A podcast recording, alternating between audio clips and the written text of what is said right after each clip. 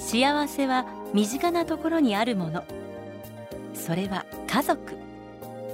夫婦の輪、親子の絆を確かめ合い深め合う、そんな家族円満のヒントをお届けします。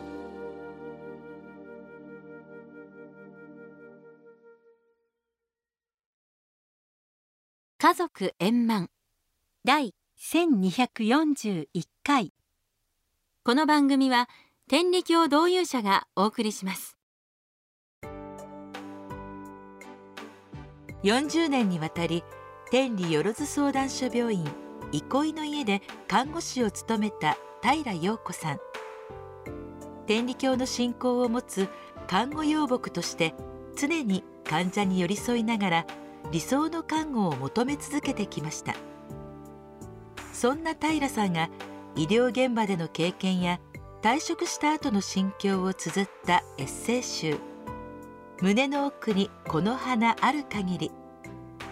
今日ご紹介するのは「歯を食いしばると」。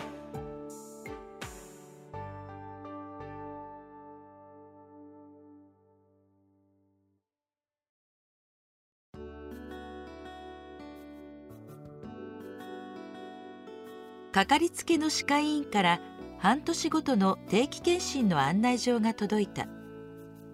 いつもは詰め物が外れたりしない限り受診しないのだが、今回は素直に受けてみることにした。というのも、最近参加したイベントや研修会で高齢者のお口の健康が繰り返し取り上げられており、その大切さを再認識したからである。今日本は世界が経験したことのない超高齢社会を迎えようとしている。にせんにじゅうごねんには戦後のベビーブーム生まれの団塊の世代がななじゅうごさい以上の後期高齢者となるからだ。本来長寿は喜ばしいことである。しかしせっかく長生きしても寝たきりや介護が必要な生活になってしまっては残念である。現在の日本では男性できゅうねん、女性でじゅうにねんの介護生活を余儀なくされると言われる。元気で自立した生活ができる健康寿命の平均は男性ななじゅうにさい、女性ななじゅうごさい。この健康寿命を延ばそうと、さまざまな介護予防の取り組みが始まっている。その一つがお口の健康である。お口のトラブルを予防して、いつまでも口から食べる幸せを味わってもらい、元気に過ごしてもらおうというものだ。医師、歯科医師、歯科衛生士、摂食・嚥下障害看護認定看護師、栄養士など多職種のエキスパートがチームを組んで、各地で熱心に活動を展開している。年を取ると唾液が減り、口の中で細菌が繁殖してしまう。食べ物を飲み込む力も衰え、むせたりして肺炎の原因となる。また虫歯や歯周病で物を噛めなくなると、必要な栄養が取れず衰弱につながる。お口の健康は全身の健康に大きくつながっている。私は若い頃は虫歯もなく、歯科医のお世話になることなく過ごしていた。よんじゅうだいのある日、歯茎が腫れて痛み出し、歯科を受診。虫歯はなかったが、歯と歯茎の間をきれいにできていなかったので、歯周病が発生したのだった。初めてブラッシング指導を受け、それ以後は手入れを怠っていない。今回の定期検診の結果、よく磨けていますし、歯は大丈夫です。ただ、歯茎に負担がかかって赤くなっています。歯を食いしばる癖がありませんか？と尋ねられた。さらに、しっかり噛むことは栄養を取る助けになり、認知症の予防にもなるので大切です。でも通常、何もしていないとき、上の歯と下の歯は触れ合っていないものです。食いしばることによって、歯や歯を支える骨や筋肉に力がかかって、せっかく治療した詰め物が外れたり、歯の根元がすり減ったり、ぐらついたり、知覚過敏、肩こり、頭痛などを起こす恐れがあります。テレビを見ているときや考え事をするときなど、できるだけ歯を食いしばらないで少し話すよう意識してみてくださいと指導を受けた。言われてみると、何かしているとき知らぬ間に歯を食いしばっているのに気づく。これはある種の生活習慣病だ。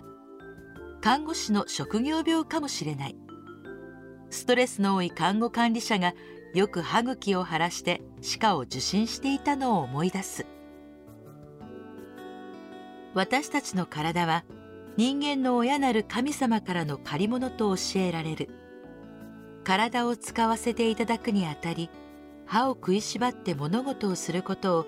神様はあまりお喜びにならないかもしれないとの思いに至る。人が歯を食いしばるときは苦しみ、痛み、辛さなどを耐え忍んでいるものだ。陽気暮らしは互い立て合い、助け合いが基本。大変な時は一人で耐え忍ばず、もっと人に頼って助けてもらい、人が辛そうな時は助けてあげる。そうやって互いに感謝しながら乗り越えていけばよいのだ。優しい心になりなされや、人を助けなされや、癖、性分を取りなされや。天理教教祖親様のお声が聞こえてきそうである。歯と歯の間を開けるようにしていると、ほんわかと優しい気持ちになっているのに気づく。定期検診は借り物の体を正しく使わせていただいているかのチェックにもなるのだなぁと思った。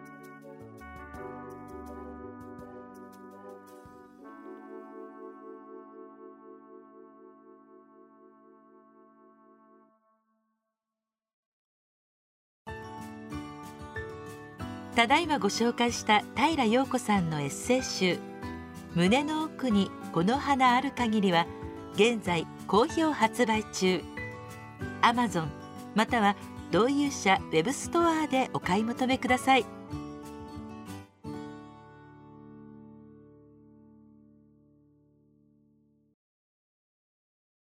親様のお下がり。広島県在住、田口聡子。数年前のこと、天理教教祖親様にお供えされた美容液をいただくことがありました。金箔が散りばめられた色鮮やかな美容液、どうやって使わせていただこうかと考え、たどり着いた答えは、一人でも多くの方に親様のお下がりであることを伝えて使っていただき、心もお肌も元気になってもらいたいということでした。そう思ったその日から、教会へ来られる信者さんや友人たちに親様のお下がりであることをお伝えしながら、一滴二滴とつけていただきました。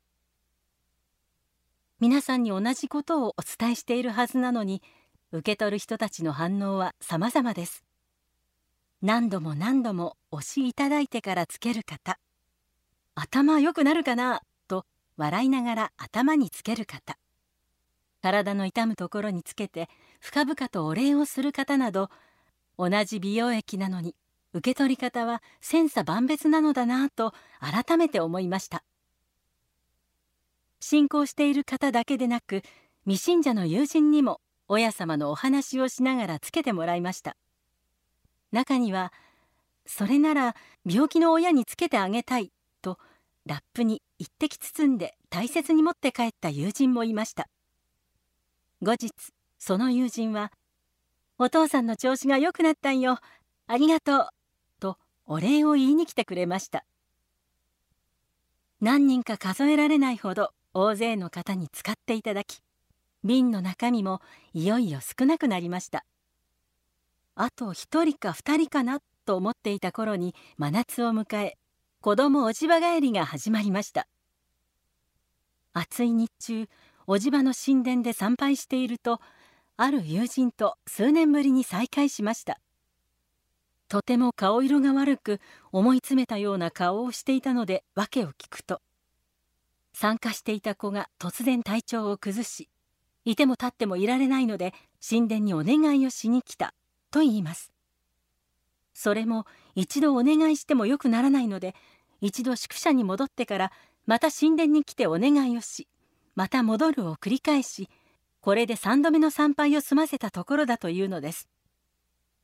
そこで私は友人にお下がりの美容液の話をして、こうして神殿で会えたのも、どうでもその子に助かってもらいたいというあなたの思いを神様が受け取ってくださったからなのね。真実よね。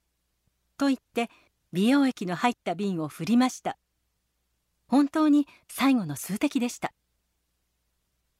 友人はこれを手のひらで受けると、親様、ありがとうございます。深々と頭を下げ、反対の手で蓋をして颯爽と宿舎へ帰っていきました。振り返ってみると、私自身一滴もつけない間に終わった一瓶でしたが、この一瓶が織りなす短い物語をいくつも見せていただき、喜びを胸いっぱいにいただくことができました。数年前亡くなったある信者さんは、いつも親様を心に置いて日々を通っておられました。その方にお下がりを届けると、必ずおしいただいて「親様ありがとうございます」と受け取り、みかんなどはもったいないからと外の皮まで小さくしていただいていました。子供の頃、祖母に「お下がりはな、受け取る側の心一つで身につくものにもなるし、ただ同然のものにもなるんやで」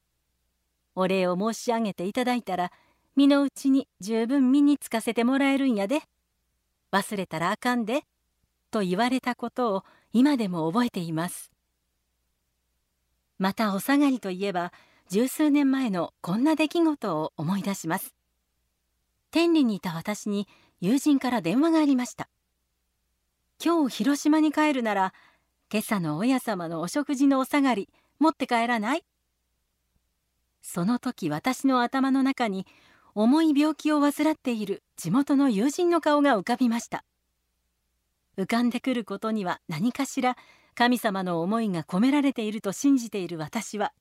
帰る道中新幹線を途中下車し、入院している友人のところに寄りました。友人は治療のためにしばらく食事が喉を通っていなかったそうですが、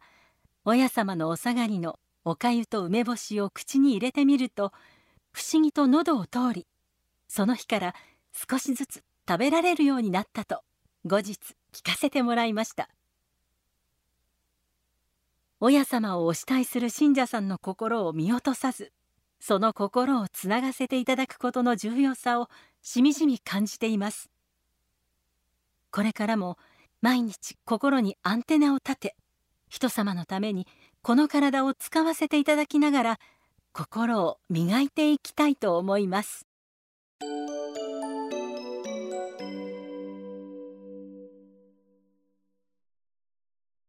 家族円満